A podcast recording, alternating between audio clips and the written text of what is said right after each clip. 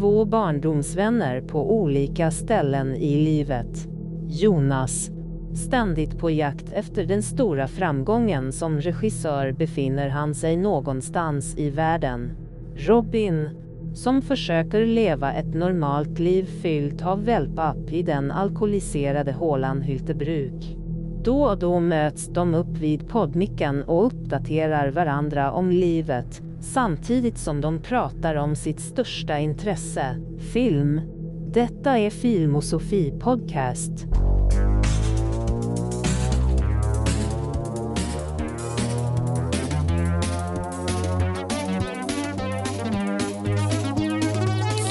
Det var så jävla länge sedan du öppnade en podd. Det var så jävla länge sedan jag gav dig en karaktär och öppna podden med. Oh my fudge. Så eh, jag tänker så här. Öppna podden som eh, Robocop.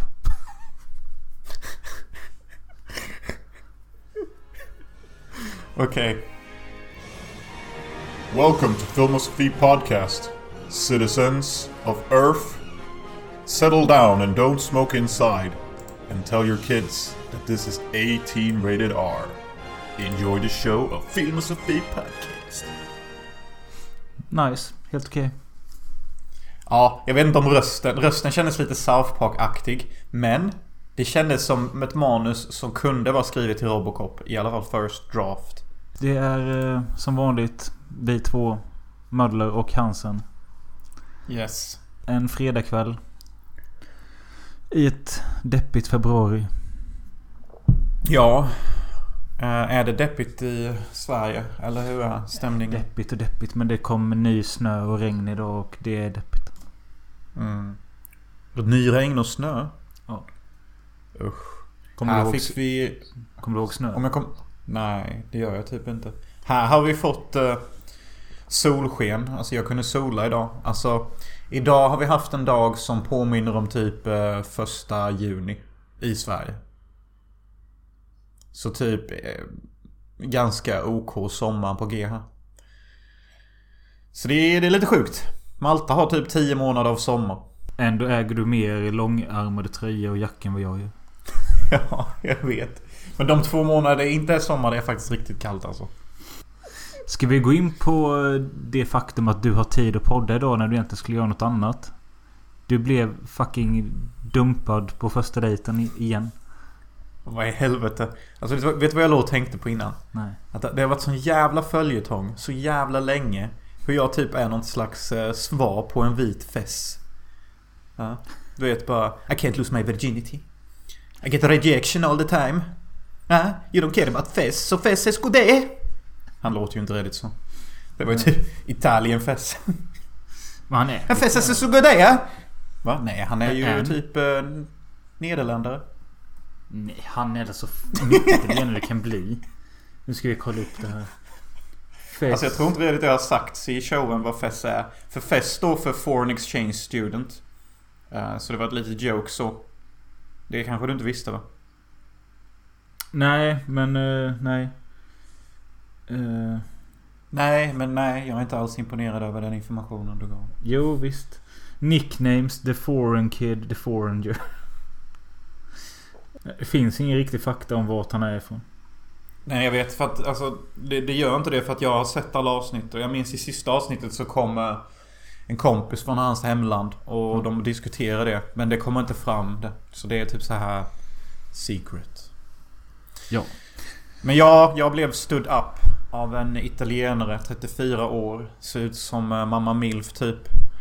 uh, Alltså tänk er typ om Mamma Mu uh, vore en riktig människa. Så har vi uh, hon jag skulle på dejt med. Och nu när jag säger det så låter det som att fan, ganska onajs dejt. Men alltså det låter Mamma som Mu att det är en mänsklig, mänsklig, mänsklig kossa. Men Mamma Mu har väl en del erotiska features eller? Spenor. Ja, jag vet inte. Det kanske var världens taskigaste jämförelse. Men eh, alltså hon är en rätt god Mamma Milf typ. uh... Mamma Mu har erotiska features. oh. när, när kommer Dark Universe av Mamma Mu och Kråkan typ? Nej. Hur de plottar och mördar och sånt. Men det, det, kommer... det roliga var ju att Jonas skrev till mig i torsdags, det är fredag idag, alltså igår, mm. att eh, ja, jag har en dejt imorgon så vi får podda på lördag istället. Men jag vet inte, som alla andra dejter kommer hon säkert ställa in sista minuten. Och jag tyckte det lät konstigt, bara, vadå, varför menar du att alla ställer in? Och sen så skickade Jonas en print på att den här tjejen bara, I'm sorry, I can't do the day tonight because bla bla bla, shitty bla, bla, bla. reason, shitty reason. Jag sätter på mig glasögonen, du vet, från uh, I chew bubblegum and kick-ass eller någonting. Ja, oh, daily, daily. Och så bara står det här förklaringen typ bara, jag är uttråkad och har mens, eller typ, jag low-key hatar dig, typ sluta försök. Du vet varje gång jag sätter på mig. Ja, nej men det var sjukt att du hade det på känn. uh... Men jag har ett sjätte sinne för detta nu alltså. Ja men alltså, då fattar jag inte då, alltså du är ju... Ger du sånt obekvämt intryck att tjejerna inte vågar säga nej face to face, och därför säger de ja och ger dig förhoppning för att sen kunna säga nej online typ. Alltså tacksamt vis har ju inte jag hunnit tänkt så långt. uh... Men nu tvingade ju du mig till det. Så ja, så kanske det ligger till. Eller, alltså vad ska jag säga? Typ, alla är rätt flaky här. Alltså detta är typ... Alltså, jag har hört folk prata om detta på borden innan. Typ att det är, det är mycket som planeras. Och sen så slutar folk svara eller så ställer de in. Uh, så det, det är liksom lite Malta-attitude så att det är så också. Men... Som, som vi kom fram innan, typ, alltså de kanske känner en viss desperation eller obehag typ, äh, trots att jag är charmig, lugn och, och snygg och trevlig, du vet. Ja, men då kan alltså, du fan säga nej direkt. Ja, alltså, ja, det tycker man ja, ju. Alltså, ja. Nu hade det varit ännu värre till exempel om du hade ställt in någonting viktigt eller något för den här dejten. Och så bara pissar hon på dig. Det är inte schysst. Nej, det är, det, är, det är inte schysst. Det är inte schysst. Ja, men, men vad då ska jag säga till henne, att hon är en fucking hoe eller hon ska dra åt helvete typ. Livet är orättvist. Så ska jag skriva det till henne på engelska. Ja. Life is unfair. Länka men, in Malcolm in the Malcolm in the Middle. Makes sense. Nej, men alltså nu efter går jag typ, ah, jag pallar inte. Pallar inte mer alltså. Hur länge ska jag hålla på? Jag bort, men jag kommer ju snart bli skämtet på arbetsplatsen. Uh, jag, jag går från en som tror uh, jag går från en som har ryktet att han typ ligger med några stycken eller typ har det rätt gött med tjejer, till att jag får ryktet att uh, han är en fucking failure som inte lyckas med någon brud typ. Fast till slut så, om jag frågar ut fler tjejer från jobbet, till slut kommer det sprida sig att alla säger nej typ. Och då, uh, då ja, får jag det ryktet. Alla vet ju inte att du inte har gått på dejt med dem. Nej, nej, nej, nej. I och för sig. I och för sig. Nej. I och för sig. Ja, ja. Fuck brudarna då. Ja, alltså jag skiter, jag skiter i det typ. Uh, jag, jag pallar inte trycket längre. Jag, jag vet inte vad jag ska jag, göra med. Jag tycker du ska göra det med just den här tjejen nu, med att uh, du skriver inte ett nytt förslag utan låt henne höra av sig. Ja, alltså hon föreslog redan att vi skulle ses den fjärde eller femte mars. Ja. Men då är jag i Peru, så det skrev jag till henne att jag är i Peru då. Så det blir inget med det. Det har du inte nämnt i podden innan. Vad ska du göra i Peru? I Peru så ska jag typ utforska och vara en explorer. Jag ska till Piorara, till Cusco och sen till Tacana. Okej, okay, uttalen är säkert helt åt helvete. uh, Cusco är ju där Machu Picchu uh, Machu Picchu det är ju där... Uh, Mister Gruber, Mister Gruber, jag menar här, Herzog. Här, Herzog, Herman Göring. Jag menar Herzog, ja. Spelade in Aguirre där med, ja, Herzogs son typ. Nej, jag menar Görings, eller fan heter han? Fan för dig. Du menar Klaus Kinski. Klaus Kinski. Görings son i Görings egna film. Hela fel gick det inte där i ett par sekunder typ. Alltså, ja, men filmen Aguirre är inspelad där i Machu Picchu, ja. Mm. Det är ganska imponerande öppningsscener när de går i bergen. Uh, mm. Och ja, häftigt. Uh, ja, Sydamerika är jättevisuellt häftigt typ. Uh, många U F O-sightings har synts där. Mycket ancient civilizations i Peru. Och sen också det roligaste faktumet varför jag ska dit är ju att jag ska... Jag ska träffa en tjej och hon ska vara min resepartner där, så det ska bli lite spännande typ. Och vad är det för tjej? Ja, jag vill ju inte säga för mycket, för jag vill gärna hålla detta lite private. Men hon är en hon är en peruvisk dam som jag gillar typ. Så mycket kan jag säga typ. Jag tror man säger peru, peruansk, men jag vet inte. Ja, jo, det är nog sant, peruansk. Men, ja, men hur har du kommit i kontakt med henne menar jag? Jaha, när vi träffades i, i U S A. När jag var där senaste gången faktiskt. Ja, så jag gjorde. Och ni ska dit för att ayahuasca finns där? Nej, nej. Hon är inte så C P. Det är jag som är C P:et. Hon är mer typ relativt normal, vilket jag tycker är skönt. Uh, fast så ska jag spendera några, några dagar med någon uh, och en kvinna. Alltså jag ser hellre att hon är lite annorlunda från mig typ. Alltså man behöver inte två stycken som är C P alltså. Nej. Men på tal om ayahuascan och det, eh, det var rätt kul att av en slump så jag höll på grejer med våran podd och jag vet inte vad det var jag skulle göra, men så bara dubbelklickade jag på avsnitt sju tror jag det var. Alltså detta är ju fan tjugohundrasexton. Mm. Eh, och där snackade du om att eh, du måste hitta någonting som kallas ayahuasca eller något sånt, för du måste testa det. Och, jag måste eh, hitta något som heter ayahuasca. Nej, men jag kommer inte ihåg exakt, jävla... jag kommer inte ihåg exakt vad du sa, men jag tyckte det var så kul att vi snackade liksom om ett sju år gammalt avsnitt och det var typ där idén föddes. Eh, om jag orkar så klipper jag in det här lilla segmentet här och nu. Detta är Jonas för sju år sedan när han pratar om ja, ayahuasca. Och vi, vi är också dessutom väldigt bakfulla. Jag rekommenderar er att höra hela inledningen på detta avsnittet, för det var väldigt kul att höra. De, i något land så testar de ju de ger L S D till självmordsbenägna och deprimerade människor. Jag kanske ska prova L S D. De får ju ligga typ i sådär, ja, de tar ju en tripp och så ligger de i ett rum och typ hittar sig själv och en annan mm, värld. Mm. Det finns en sån resa där man ska dricka någon Iwishowski-grej heter det tror jag. Ayahuasca. Ja tack, tack ayahuasca. Och då ska man åka ner till Sydamerika, gå in i någon djungel där och så ska någon shaman leda en. Han berättade att han var där och att man spyr som fan i början. Typ. Alltså. Och jag tänkte där, det är ju hur skönt som helst, för jag gillar ju spy. Typ så, jag tänkte att, ja men alltså det hör ju till reningsprocessen också. Ja, ja.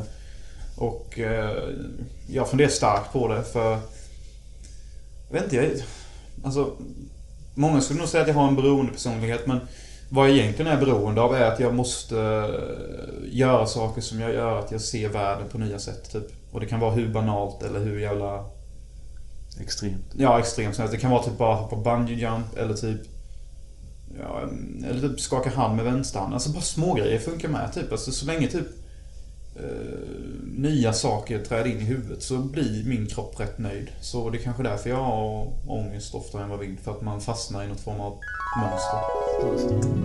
uh, Jag såg ett klipp uh, från Joe Rogan podcast. Det känner väl alla till eller? Ja. Uh, då berättade Joe Rogan att tigrar i Peru brukar ibland käka ayahuasca och trippa balls. Och det var en kameraman som hade hittat en tiger mitt i djungeln som åt ayahuascablad. Uh, och den lilla tigen låg och typ rullade runt på rygg och betedde sig som en liten kattunge typ och bara wow. Så typ även djur och sånt gillar ju ayahuasca typ, vilket är lite kul. Ja, men för att inte bli för långrandiga i vanlig ordning så kanske vi kan hoppa in på dagens tema som är hundar. eh, Ett tema som lottades fram i vårt tre kronor avsnitt av eh, Joakim som gästade oss där. eh, Du blev lite skeptisk direkt till temat och sa till mig, vad fan kan vi inte ha katter istället för? Och då sa jag, vi har redan ja. gjort ett kattavsnitt. Och det blev liksom, jaha okej okay. För du känner att du är för känslomässigt kopplad till hundar, eller? Mm, ja. Ja, jag vet inte, det, det kändes jävligt tungt just då. Därför att alltså, jag är uppväxt med typ så här fem eller sex hundar eller något har jag haft i hela mitt liv. Uh, och jag har förlorat alla. Och uh, sen uh, min första flamma där, Nathalie, ja, som vi, vi alltid pratar om här. Ja, hon är ju en riktig, med det, typ. Hon är en riktig jävla hundmänniska alltså. Och hon påminner typ om en, uh, en slags C P-hund. Så, och hon tjat, tjatade alltid om att vi skulle ha hund och sånt och typ. varje gång jag ser hundar och, och, och, jag, och, och jag ser dem i film eller i verkligheten, så bara tänker jag typ på att när går de där vackra fyrbenta varelserna som är så duktiga på lojalitet. Och vi, vi människor, vi har typ inget av vad de har typ. Alltså vi, vi, vi är typ lägre i status i jämförelse med dem. Alltså de hundarna vet bara inte om det typ. Alltså för min del så kom ju hundar till min familj in rätt sent. Jag kanske var tolv tretton år eh, när vi fick våran första och enda hund Trixie. Um, och det var väl kul, speciellt när eh, hon, hon var en valp. Eh, sen hon växte upp och man märkte att hon kan också vara en jobbig ettrig jävel. Så ja. Och sen jag när det kom till slut Trixie är så jävla rolig alltså. Jävla svart. Ja. Fet liten C P-hund. Ja, men ja, vad fan var det? Det var en retriever blandat med labrador och någonting till. Men ja, jag tyckte om att ha hund. Bara det att eh, min grej med hundar är att jag tycker liksom inte om att man måste, att du måste verkligen ta ut dem och du måste ge dem hundra procent uppmärksamhet och sånt skit. En katt sköter sig själv. Ja, och det var ju lite där jag menade med att Renata var en jävla hundmänniska. Typ uppmärksamhet hela tiden, gå ut och gå och sånt. Det finns ju en väldigt dirty, ja. dirty historia om hunden Trixie och Jonas. Men den är typ för grov för att ta här i denna vanliga podden. Och nej, han har inte legat med den, men det är äckligt där. Uh, ja, hundar, hundar är hundar typ. Och så det, det är jobbigt, jag tycker bara det är jobbigt typ. För att jag tänker att vi människor, vi, vi borde vara bättre än vad vi är. Och jag förstår inte varför det är så lätt för hundar att vara så perfekta typ. Nej. Nej, jag vet inte, men uh, det är ju för att man uppfostrar hund, hunden. Alltså antingen gör du det väl eller icke väl. Men sen så har ju de egen vilja också. Jag vet inte. Sen beror det mycket på vilken ras du köper. Jo, men sen är det också så här, även om du då dåligt uppfostrar din hund, du vet, alltså den är ju aldrig elak. Den är ju, den är ju aldrig så här sociopatisk mot en människa. Den är inte så här demonisk typ. Alltså den planerar ju inte att slå en människas pengar ju, eller något. Det finns ju vissa hundraser, jag kan inte riktigt namn på dem, men de här jävla a- amstaff och skit som gärna amstaff. Jag tror de heter det. Jag ska kolla amstaff. Uh, är det sådana som typ är kända för att attackera människor typ? Jo, jo det, visst, det finns väl säkert vissa hundraser, så som typ den här ryska björnhunden eller någonting typ. Sådana får man typ akta sig lite för. Ja, precis. Men det är det jag menar, vissa är ju mer hatiska än andra. På tal, vi har ju faktiskt i något tidigt avsnitt pratat om filmen White Dog. Kommer du ihåg den? Mm, White Dog, det är den där hunden som tränas upp till att tugga svarta människor. Rätt häftig handling, helt okej film. Mm, jo, men så är det. Men alltså det, det jag menar är att alltså, även om du dåligt uppfostrar din hund typ och, och den typ förstör ditt hem och, och snor mat från kylskåpet, alltså den gör ju det med glädje. Det är ju inte så att den typ eh, är medvetet elak eller medvetet bedrar eller är medvetet, alltså den gör ju allt medvetet med en godhjärtad liksom attityd typ. Och det är ju där liksom mellanfingret mot oss människor ligger typ, att eh, kolla så lätt det är för en hund att vara en redig själ på jorden. Ja. Oh. Och varför har ni människor så svårt för det? Varför måste ni typ försmula allt med ert ego och, och vara så statusdrivna? Typ, den riktiga statusen är ju att vara snäll och lojal ju. Och jag tycker det, det, det, är, så, det är så jobbigt typ. Alltså, det är så lätt för hundar. De är så fina. Det är så lätt för hundar. Uh, men vi kanske kan komma in mer på hundpersonligheter och liknande under filmernas gång. Mm. Eh, ska Ny vi... politiker ska komma upp. Det är, det är för lätt för hundarna. Ska vi börja med den som kanske är minst hundaktig, eh, som är ett val du valde? Eftersom jag slängde fram massa förslag, men du kände att det här är för mycket för mig. Du vill inte se någonting med emotionell tyngd, och du vill inte se någonting där en hund eventuellt kan dö och så vidare. Så då valde det är ju typ du... alla hundfilmer. Ja. Så då valde du den franska actionfilmen Dobermann från nittiosju. Ja. Det var det trycket jag pallade. Och vad är då Dobermann från nittiosju? Nej, men det är typ det, tänkte typ att hela nittiotalet gick in i en klubb och sen spydde ut en film och där fick du Dobermann. Ja, en byggd på en grafisk novell och har liksom fått inspiration av Tarantino, Lock, Stock and Two Smoking Barrels plus serietidning och med en handling som för tankarna till Bonnie and Clyde och Natural Born Killers. Mm, exakt, så vi går igenom the, the cliché nittiotalet checklist. Finns det speed up footage i filmen? Yes. Finns det white flashes i filmen? Vet ej. Finns det folk som riktar pistoler mot kameran och håller den på sidan som en gangster och säger något coolt? Yes. Okej, okay, det är de tre vanligaste klyschorna i nittiotalet movies och den finns i denna filmen överallt. Klippt som lite som en musikvideo. Eh, ja. Med Vincent Cassel i huvudrollen som Dobermann. Han är en känd eh, bankrånare som eh, är väldigt våldsam, har väldigt eh, sjuk arsenal av vapen. Eh, och han har ett litet crew som, ja, om man inte vet vem Vincent Cassel är så är han bland annat Natalie, Natalie Portmans eh, balletttränare i Black Swan. Ja, och han har också gift sig nyligen äh, med en svart tjej som är typ tjugo år eller någonting. Och de äh, fick familj och sånt tillsammans. Värsta babyn är hon. Okej. Okay. Men med sin kollega här i filmen har han även äh, Monica Bellucci som äh, här äh, värsta var... babyn. Ja, men här var de ett par och de gjorde under tiden de var ett par nio filmer ihop. Varav den kändaste säkert skulle vara Irreversible som kom något år efter denna. Wow, det där visste inte jag. Häftigt. uh, Men Vincent Cassel är ju ultimate macho man. Han får ju alla de uh, de vackraste damerna typ. Han är ju en idol uh, i manskulturen.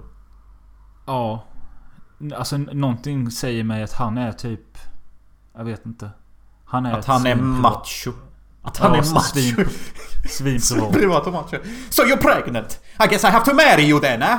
You filthy whore, sleeping with me, making yourself pregnant. Där drar du lines från uh, Guesthouse Paradiso, en throwback till vårt första avsnitt för i år med Rick Mayall och Aid Edmondson. Gina Carbonara, what do you mean no? You're supposed to marry me, Gino. Det, det känns som att han har t- i sitt kontrakt att han måste få örfila en kvinna varje gång. Ja, det sjuka, jag älskar någon som skrev i comments typ, kommer Vincent Cassel ens ihåg att han var med i Guesthouse Paradiso? Jag tror inte det. Det känns som att han gick in och gjorde två inspelningsdagar stack typ. Var i England i tre dagar typ. Men Monica Bellucci spelar då en stum kvinna som är med i det här rånargänget. Finns några karaktärer till. Det är svårt att haffa Dobermann och hans gäng, så det tas in någon superdetektiv eller vad fan, polis som är helt störd. Han är våldsam och han röker cigarr tror jag och han, ja alltså jag vet inte. Du som älskade filmen typ, kan inte du berätta? Det finns inte så mycket att säga om filmen. Det är pang pang, det är French dirtiness och det är typ, det är en fucking nittiotalet movie. Saknar du inte talet så det är bara att sätta igång den. Jag skulle vilja säga att den är lite mörkare i sitt våld när, jämfört med amerikanska produktioner. Alltså det är mycket så här typ, de sparkar någon kvinna i magen som ligger på marken och sk- polisen bara skiter i det typ. Han bara, har vi i de områdena. Mm, jo, jo, lite åt lite åt det hållet.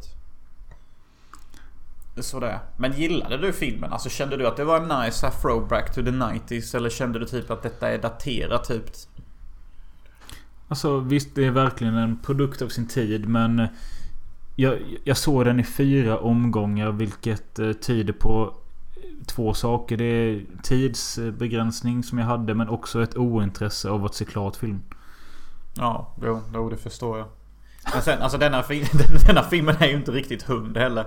Det är typ, det är en, en i gänget som har en liten babyhund. Och sen så är det typ, det är en animerad hund i början av filmen eller någonting.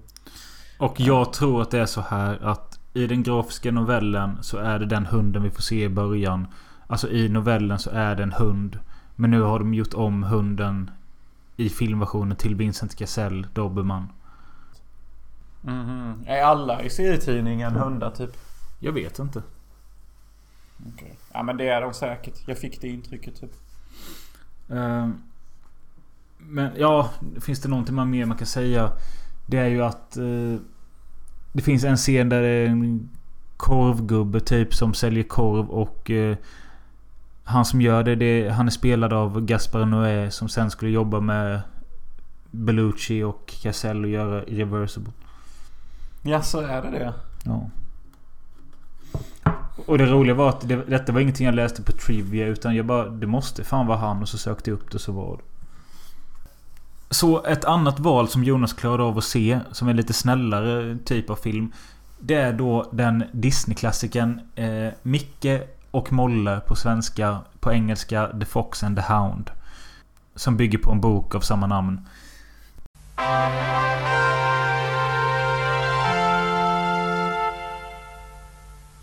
Walt Disney Home Video har gett oss många underbara berättelser om vänskap, som Bambi, Pinocchio och Djungelboken. Och nu kommer för första gången på video Walt Disneys klassiker Micke och Molle. En oförglömlig berättelse om två vänner, Micke, jag är en räv, och Molle, jag är en jakthund. Två vänner som inte förstod att de borde varit fiender. Molle kommer hem och en tränad jakthund. Men under sin uppväxttid förde livet dem på skilda vägar. Vi är fortfarande vänner, va? De dagarna är förbi. Jag är en jakthund. Och nu skulle deras vänskap verkligen ställas på prov. Där är den där räven igen! Micke och Molle. Åh, han pojkar! De jagar! Jag låter det gå för den här gången. Nu kan du också ta del av den här fantastiska berättelsen om riktig vänskap. Under en begränsad tid kan du få den här klassiska filmen till din samling. Walt Disneys Micke och Molle, nu på video. Och vi kommer alltid vara vänner för evigt. En Disney-film som jag växte upp med, och en av... det var nog en av mina favoriter när jag var liten. Fast jag tror faktiskt inte detta är en Disney-film, om jag får säga det själv. Vadå då? Alltså det, det, det, det har ju Disney-vibes, men jag tror inte den är Disney-producerad. Uh, ska jag söka upp det? Fox and the Hound. Jag förstår ju dock att det är ganska lätt att tro det. Den tjugofjärde filmen i Disney Animated Canon. Oj då. My bad, my bad. Du hade rätt. Du växte upp med den Disney-filmen. Ja, eh, jag tror för att jag tyckte den var gullig, men jag tror också att jag drogs åt att den hade lite seriösa element som gjorde mig ledsen när jag var liten. eh, mm. Och har inte sett den på säkert femton år nu. Jag såg den på svenska. Såg du den på engelska eller? Jag såg den på engelska. Jag gillar ju inte att se barndomsfilmer på ett nytt språk, även om jag kan förstå att det är bättre. Men när vi senare i detta samtalet kommer berätta vilka det är som gör rösterna, så kommer jag säga att du hade också föredragit att du säger denna på svenska. Nej, är det så? Säg inte att det är typ Kim Bruback och vad fan heter han? Han som gjorde Woody Woody till Toy Story. Ja, vem fan är det som gör Woody i Toy Story? Du är ett barns leksak. Vad fan är det? Nej, han är ju äh... artist också. Björn Skifs. Ja, just det, det kan det vara. Skitsamma, Micke och Molle, det handlar om en liten jävla räv som eh, typ inte har någon familj och eh, blir omhändertagen av en snäll gammal tant som vi antar är änka. Eh, hon tar hand, hand om denna räven som om det vore en hund och har den som husdjur. Eh, och räven är då Micke, tror jag. Ja. Mm, vänta, och, vänta, och du växte upp med denna film på V H S, va? Ah, jag hade nog aldrig den, bara det att jag såg den. Jag, jo, jag hade någon inspelad eller något kanske, jag vet fan. Okay, okay. Uh, men det roliga är att de heter Micke och Molle på svenska. Jag såg att de heter Todd and Copper på engelska. Mm, räven heter Todd, det minns jag. Uh. För, för jag vet att den här tanten bara, your name is gonna be Todd. And so you'll be Todd. Uh, och... Uh, Eh, Micke är ute och leker och eh, träffar på en liten hundvalp som heter Molle, som bor i grannens hus. Grannen är en eh, grinig gammal gubbe som även är jägare, och han har en gammal jävla jakthund som i Sverige, i svenska versionen heter Chiefen. Jag vet inte vad den heter i U S A? Uh, I den amerikanska versionen så kallas han bara Chief. Alltså, ah, okay. Chief, come here, come here Chief, Chief, ah. come here. Uh, och jag tyckte du underbeskrev grannen lite. För han är ju en uh, hom- homicidal maniac typ. Uh, hans bitterhet har ju snott den sista uns av mänskligheten har. Och att han uh, nu bara bedriver nöje och slaktar djur med sitt hagelgevär. Ja, lite så är det. Men han har i alla fall skaffat en ny jakthund för Chiefen börjar bli gammal. Och det är ju då Molle som uh, till en början är en liten söt hundvalp som uh, blir kompis med Micke fast de inte borde vara vänner. Och... Uh, sen går åren och de inser att de inte kan vara vänner för att Molle tränas ju till att bli en jakthund och ska jaga sådana som Micke. Eh, finns väl en del att läsa in i det på något sätt. Eh, och sen så... Segregation.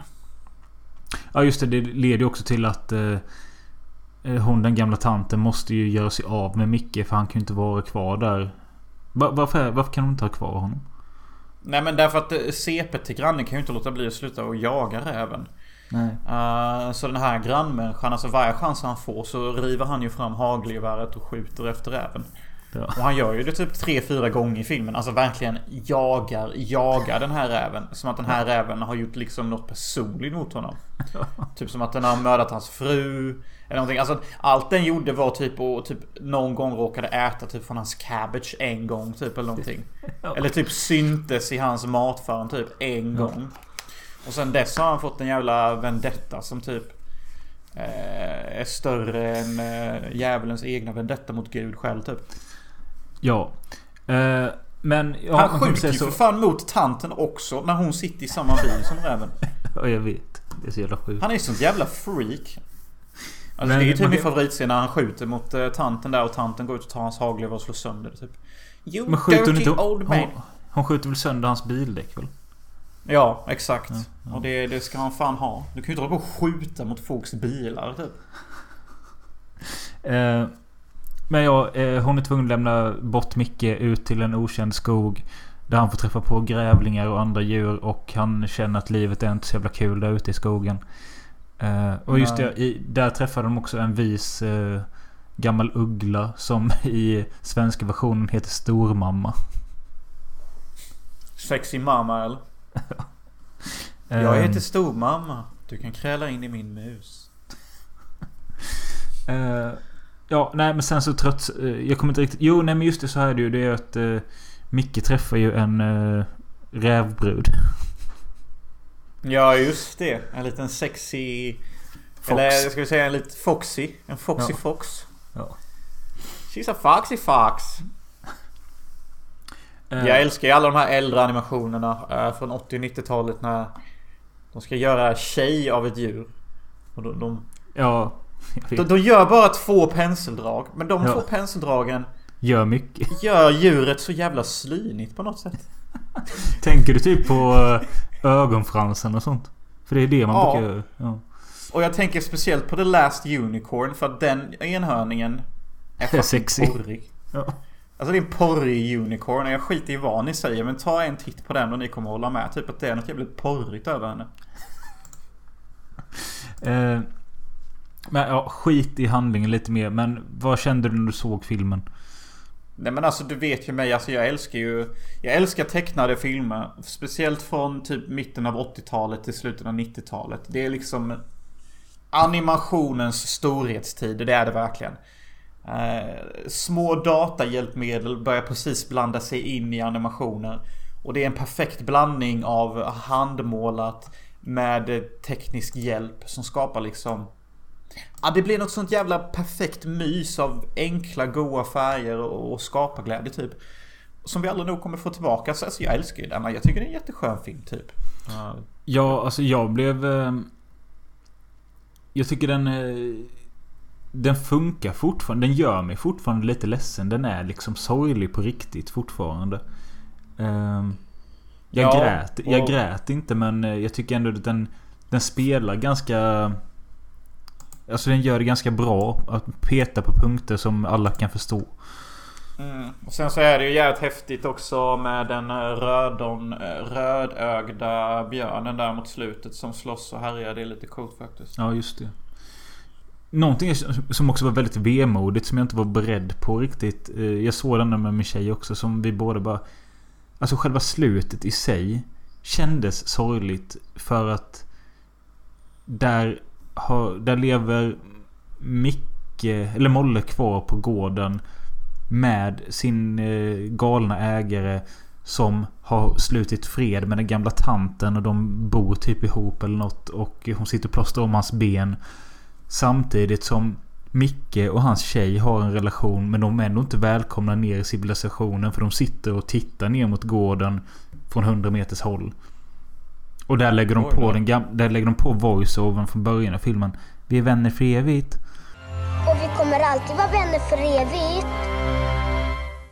Oj då. Oj då. Alltså den är ju hård. Ja, nej, jag tyckte det var... Då, fatt, då, då fattar jag att du trycker på punkten. Alltså. Ja, men vad jag menar är att jag tycker det, det är lite udda att liksom sluta en barn-Disney-film på ett sånt eh, tvetydigt sätt. Liksom att, ja, nej, det blev inte full lycka. Jag, vissa kanske ser det, men jag ser fan inte det. Dessutom, när de lägger till den eh, berättelsen att ja, vi, vi skulle vara vänner för evigt, men det är ni tydligen inte. Eller är det det de menar? Att, jo, de är vänner för evigt, bara det att de kommer aldrig mer träffas. Alltså... Det de menar är väl typ att ja, men det inte alltid blir som i dina sagor typ. Du, du, du sitter här och tittar på en saga, men bara för det betyder inte att det slutar som en saga. Bara för att nittiofem procent av allting är som det brukar vara. Ja, nej jag vet inte, men jag, ty- jag fick liksom så klump i magen typ. Eller så är det någon form av typ så här analogi, typ att eh, dagen du skaffar flickvän så är det en stor chans att eh, du och din bästis inte umgås så mycket längre typ. Ja, oh. Typ kanske. Segregation där typ, det är ju många som skaffar tjejer och sen så försvinner de med tjejen, och så så är det hon och tjejen typ, eller han och tjejen och så. Ja, men jag tycker ändå, nu kommer jag inte ihåg vem det är som räddade livet på vem från björnen, men eh, jag tycker ändå att eh, Micke och hans brud kunde få bo hemma hos kärringen. Ja, jo, men alltså det kommer ju för fan en uppföljare tvåtusen någonting, tjugohundrasex eller vad det var. Ja, den heter Vänner tills det gäller, eller vad fan, jag såg den svenska. Vänner tills det gäller. Vi är vänner när det gäller, fattar du? Micke och Molle ägnar sig åt sina vanliga rackartyg när Molle går med i ett ylande country och västernband för hundar. Fy fan. Ja, jag fattar varför den har gått under under radarn. Det där oh, kan ju inte vara trevligt att lyssna på.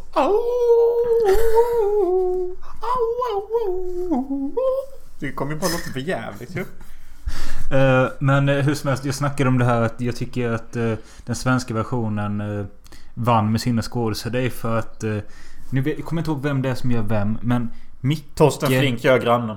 Nej, men det är ju nästan den kar- kalibern. Alltså det är ju Micke spelas av Johannes Brost och Molle av Tommy Körberg.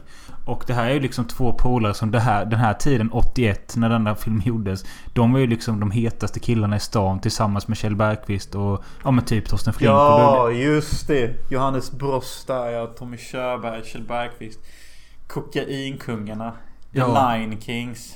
Jag tycker det är så jävla kul att om man bara kan tänka sig in bara, de sitter och dubbar det här tillsammans, bara hur är läget Molle? Och sen så bara sitter de där och snottar ihop och dricker en öl typ. Lätt att de gjorde typ. Fast ja, i det, sig, det, det måste jag ju säga att det är ju inte de som gör rösterna till när de är barn, utan det är när de är äldre. Jo, men lätt att de typ bara, ska vi inte prova att ta en lina nu innan röstskådespelet här, se, se, vad, se vad vi får fram typ. Se hur annorlunda det blir typ. Men vet du vilka som gör rösterna till den du har sett då? Uh, nej, det vet jag inte. Uh, nej, men jag, det, jag, det vet. Nog... jag vet. Aha, nej, jag har ingen, jag har ingen aning. Nej, men jag tror det är Todd då, eller Copper, så är det i alla fall. Det är en Mickey Rooney som jag inte riktigt vet vem det är. Jag vet att han spelar killen som är asiatisk i Breakfast at Tiffany's. Han har sådana stora jävla tänder och skit. Och den andra då, om det är Micke eller Molle, det är fan Kurt Russell. Åh oh, jävlar. Och den unge Micke eller Molle är Corey Feldman. Alltså vi snackar Tommy Jarvis. Hey, I'm a fox. I don't know what's going on in these woods. There's a fucking bear over here and God, it's like big trouble in this forest. Big trouble in this little forest. Det var kul att se om uh, Micke och Molle. Uh, Men hade du sett den förr eller? Jag har faktiskt inte det, jag var första gången jag såg den. Mm. Uh, uh, men alltså det är skitsamma för mig. Alltså, jag, fan, Disney-filmer är bra. Uh, de är alltid men, bra. Men visst såg du Disney-filmen uh, The Black Cauldron? Ja, yeah, The mm. Black Cauldron, ja. Yeah. Mm. Ja, det gjorde jag. För den är väl också lite åt det här dystra, mörka hållet va? Den är lite mer åt det dystra, mörka hållet. Vi har ju liksom typ tortyr, eh, barn som blir slagna, eh, blod som syns, folk som offrar sig. Eh. Så den är ju lite åt det mörka hållet. Faktiskt Disneys första film som fick en tretton-årsgräns. Mm. Eh. Ja, men det... ni lyssnar på säga, ska vi snacka mer Disney så hör av er. Jag är lite sugen på lite Astrid Lindgren-filmer. Det finns ett sånt nedskrivet tema. Det får väl ta någon gång. Eh. Ja, absolut. Och ni som har lyssnat på Fredagspodden vet ju att jag kör mina pitches där. Där jag gör mitt Dark Universe, fast Astrid Lindgren-pitches.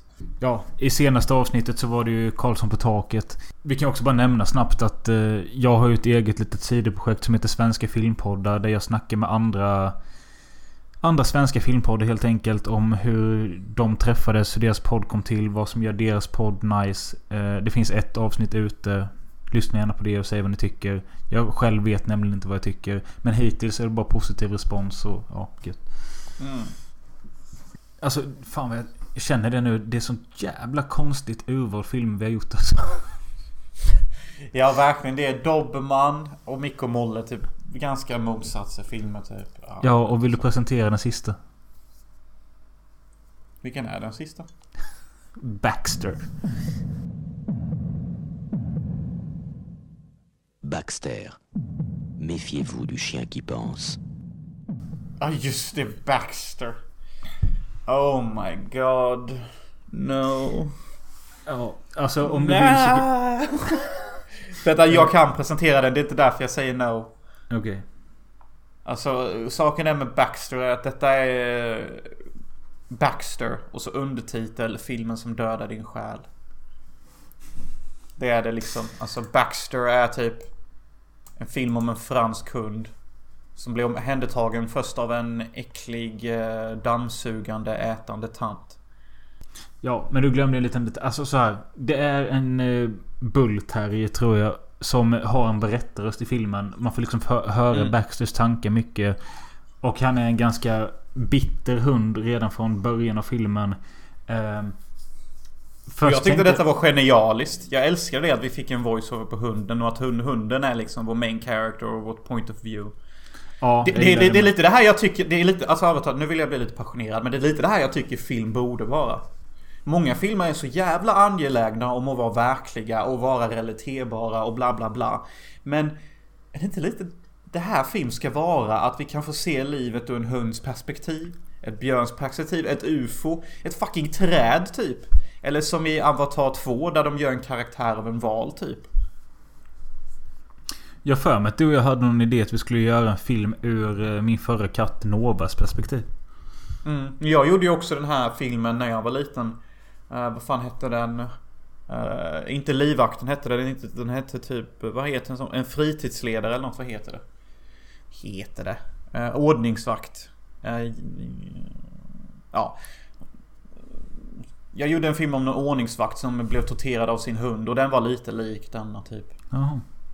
Men i alla fall Baxter då, han börjar som du sa hos en gammal kärring som, alltså om jag fattar rätt så antyder hon, för hon berättar, hon pratar, för hon är en ensam gammal tant. Hon berättar högt för Baxter liksom typ att hon är ensam, hon har inte legat med någon sen hennes man dog och sånt. Sen lägger hon sig typ naken i ett badkar och vill att Baxter ska hoppa ner där med henne, precis som att hon ska göra något sexuellt med honom, och han blir ju så jävla äcklad av detta.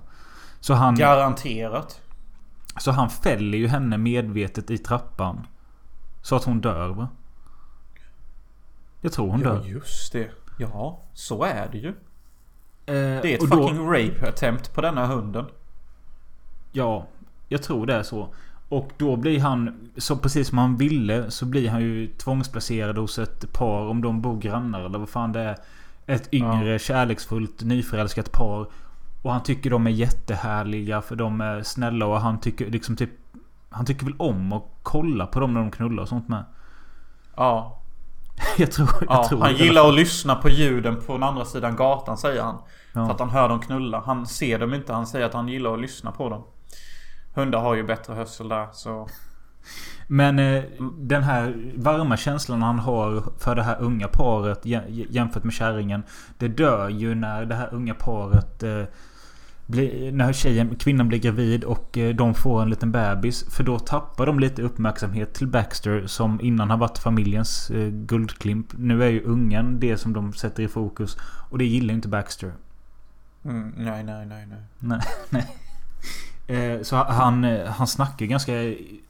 Alltså, det är synd att man inte kunde klippa in ljud här, för det är ingen som fattar franska. Men synd att det inte var på engelska. Man snackar ju typ om att ja, när jag ser den där lilla saken så vill jag liksom bara att den ska försvinna, för vi hade det så bra förr och sånt. Och om de bara tittar bort någon gång så kommer jag typ lägga ungen i poolen och sånt.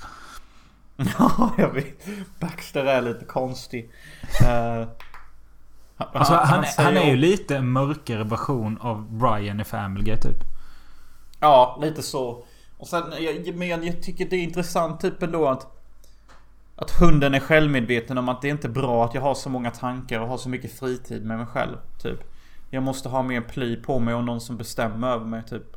Jag måste få vara liksom, ja men hund åt någon typ. Tankar förstör en hunds själ typ. Ja, ja. Och det, är det, det skulle lätt kunna vara att detta är en hund som vill vara en fri hund och liksom köra sitt egna race. Men det är ju inte det, utan han vill ju faktiskt ha en ägare som behandlar honom väl och rättvist. Så efter de det här paret får en uh, unge, så det slutar väl med att ungen går ner i den här poolen. Och Baxter, vad är det han säger? Han, han har ju planerat att ungen ska dr- drunkna, och då ska Baxter skälla så att de kan komma och rädda ungen. Men hur fan går det till? Nej, det här, den här scenen minns jag inte alltså. Han vill ju göra så att ungen håller på att drunkna, men sen vill han skälla så att eh, föräldrarna kommer och hyllar Baxter som en räddare i nöden för att ungen inte drunknar. Men han säger något sånt sen hunden då, att jag skällde för sent. Så jag tror ungen dör.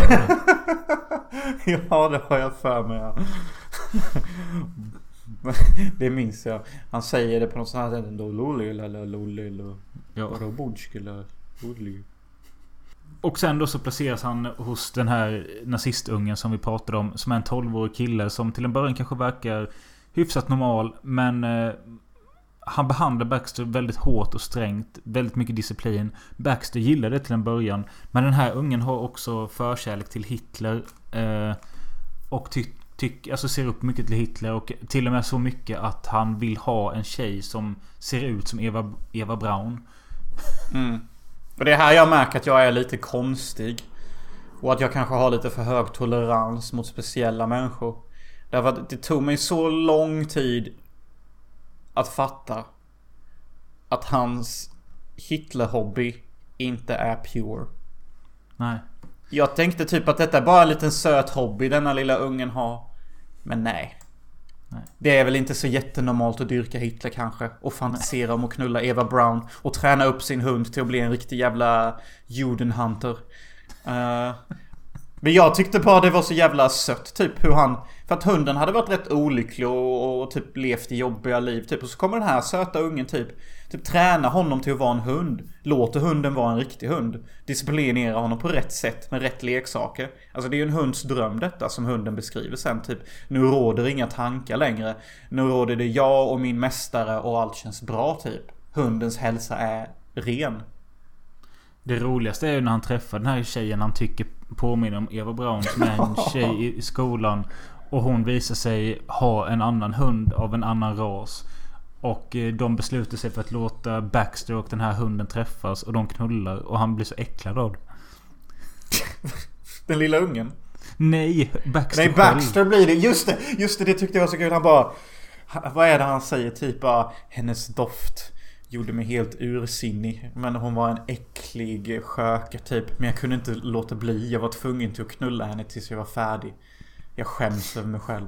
Ja. Men hade hon kommit igen imorgon eller någonting, så hade jag gjort samma sak igen. Jag kan inte låta bli att knulla. Det är ju riktigt kul. Uh, Hur edgy får en hundfilm bli egentligen? Vi har nej. liksom en Hitler-dyrkande unge som är besatt av granntjejen för att hon ser ut som Eva Brown. Sen har vi en hund som mördar och är typ lite så här halvt besatt av att också mörda.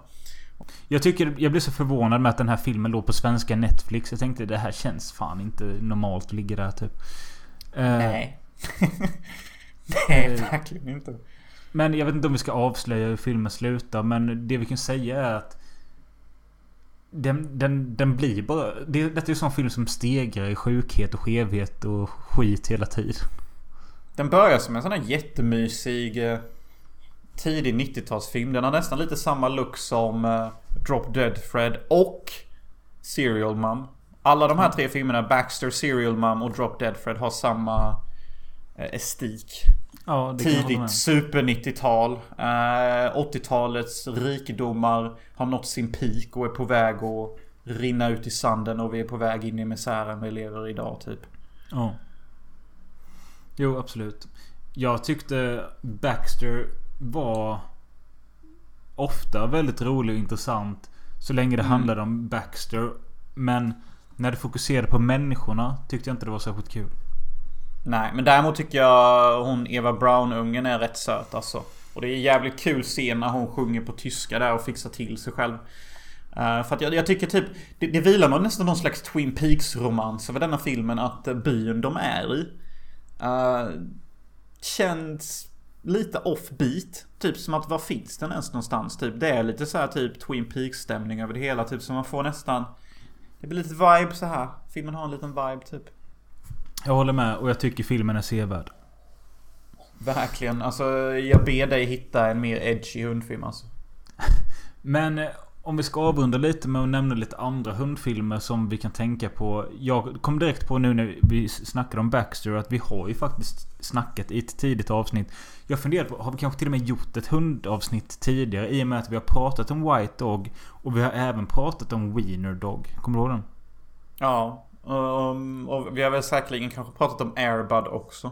Nej, det har vi som inte. Är, är, Air Bud är ju the quintessential dog movie. Det finns ju fan ingen bättre hundfilm.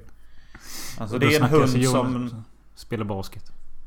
Ja, jag, Jonas snackar om en, en hund som spelar basket. Om en film som kom nittonhundranittioåtta. Eller var det nittiosex någonstans där? Ja, nittiosex tror jag. Jag tror uppföljaren när han spelar, om det är rugby eller baseball, det är...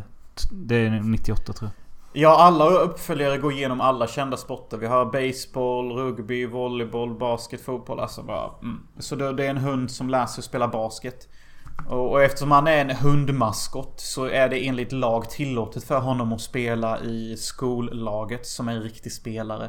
Så det är alltså typ tio spelare och en hund mot elva spelare typ som är människor typ. Ja. Oh. Uh, Och denna filmen är helt fantastisk. Alltså det är slapstick at its finest.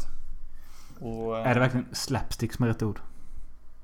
Ja. Alltså den här hunden gör ju lite rackartyg och, och välter ner målarburkfärger och, och, alltså, och, och, och nosar på basketbollar och, och... Alltså det är en helt, helt lovely film. Helt lovely men, film. Ja, jag är lite sugen på att se om Air Bud, men jag tänkte bara höra angående Wiener Dog. Är inte den upplagd likadant som Baxter var? Alltså, gick inte den från ägare till ägare och den ena var bättre än den andra? Men bara det att... Jo, lite så. Jag kommer inte ihåg och det. Är ett, och det är ett ganska vanligt koncept i hundfilmer typ att det är så. Vi har ju A Dog's Journey och A Dog's Way Home, och de är ju likadana typ. Ja, och jag har sett en av dem. Mm. Och sen har vi då självklart Marley Me som vi säkert har nämnt flera gånger, och vi har ju Hachiko, uh, A Dog Story, um, och vad har vi mer för hundfilmer? Ja, självklart Cujo av Stephen King. Mm. Har du sett Cujo? Ja, det har jag, och jag tycker inte om den så mycket. Inte jag heller. Uh, mm. Och sen så har jag ju också en, jag har ju, jag har ju skrivit en egen hund, hundfilm eh, som heter Love is not enough.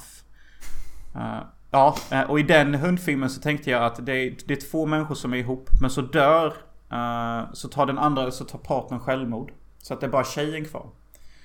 Och hon är så himla ledsen och gråter, men den här personen som var ihop med henne tog bara självmord för att föra över sin själ till en hund. Så att den här hunden sen kan bli hans flickväns ägare typ. Uh, därför att han känner att han inte får kärlek av henne. Att hon alltid ger mer kärlek till hundar. Så han tar sitt liv medvetet för att bli en hund. Ja, det låter och sen, men, sen, men sen det som gör det väldigt kul så här, i, i sista akten så kommer den här flickvännen skaffa en ny pojkvän. Och då blir ju såklart hunden svartsjuk. Så den här hunden försöker ju såklart mörda den nya pojkvännen. Det låter inte helt tokigt. Ja. Kul handling, va? Absolut. Ja. Så det är en skräckromantik, komedi, familjedrama typ. Alltihop.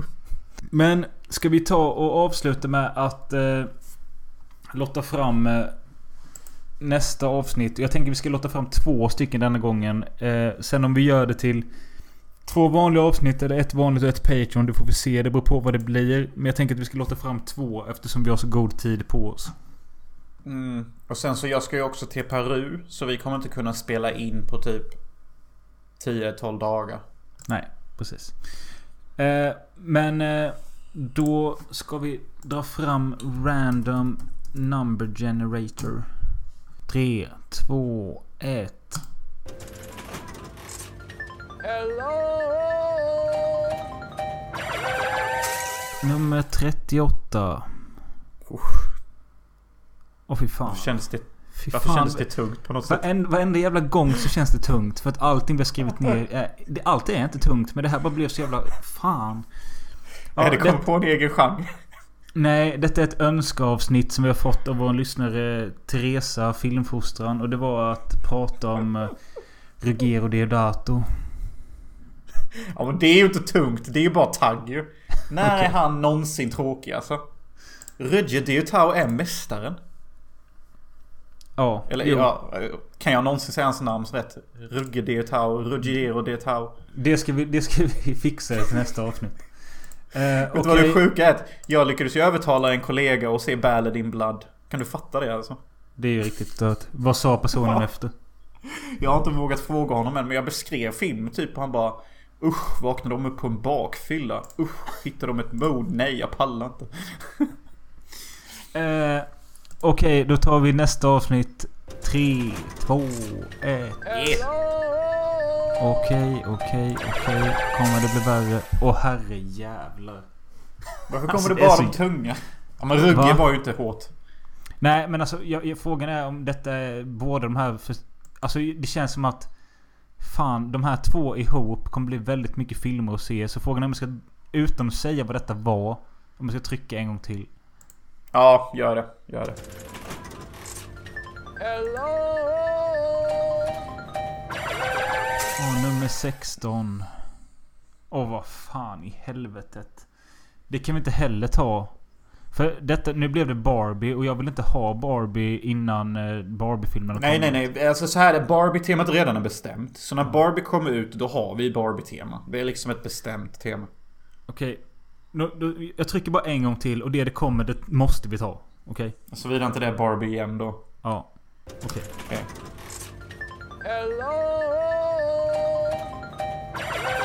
sextioåtta. Uh, Vad har vi så många jävla tema? Ja, det är sjuttiosju stycken nu. Ja, men för helvete. Detta är ett önskemål av Joel Westerling. Eh, Alien, alla fil- Alien, alla filmerna. Nej, nej. Vi kan ju inte seriöst ha det. Och vad är det för jävla förslag egentligen? Vad, har, vad kan man säga om de som inte har sagts tusen gånger typ? Oh. Vi får klicka en gång till. Vi, vi får spara det temat till en annan gång. Typ när en ny Alien-film kommer kan vi ha det.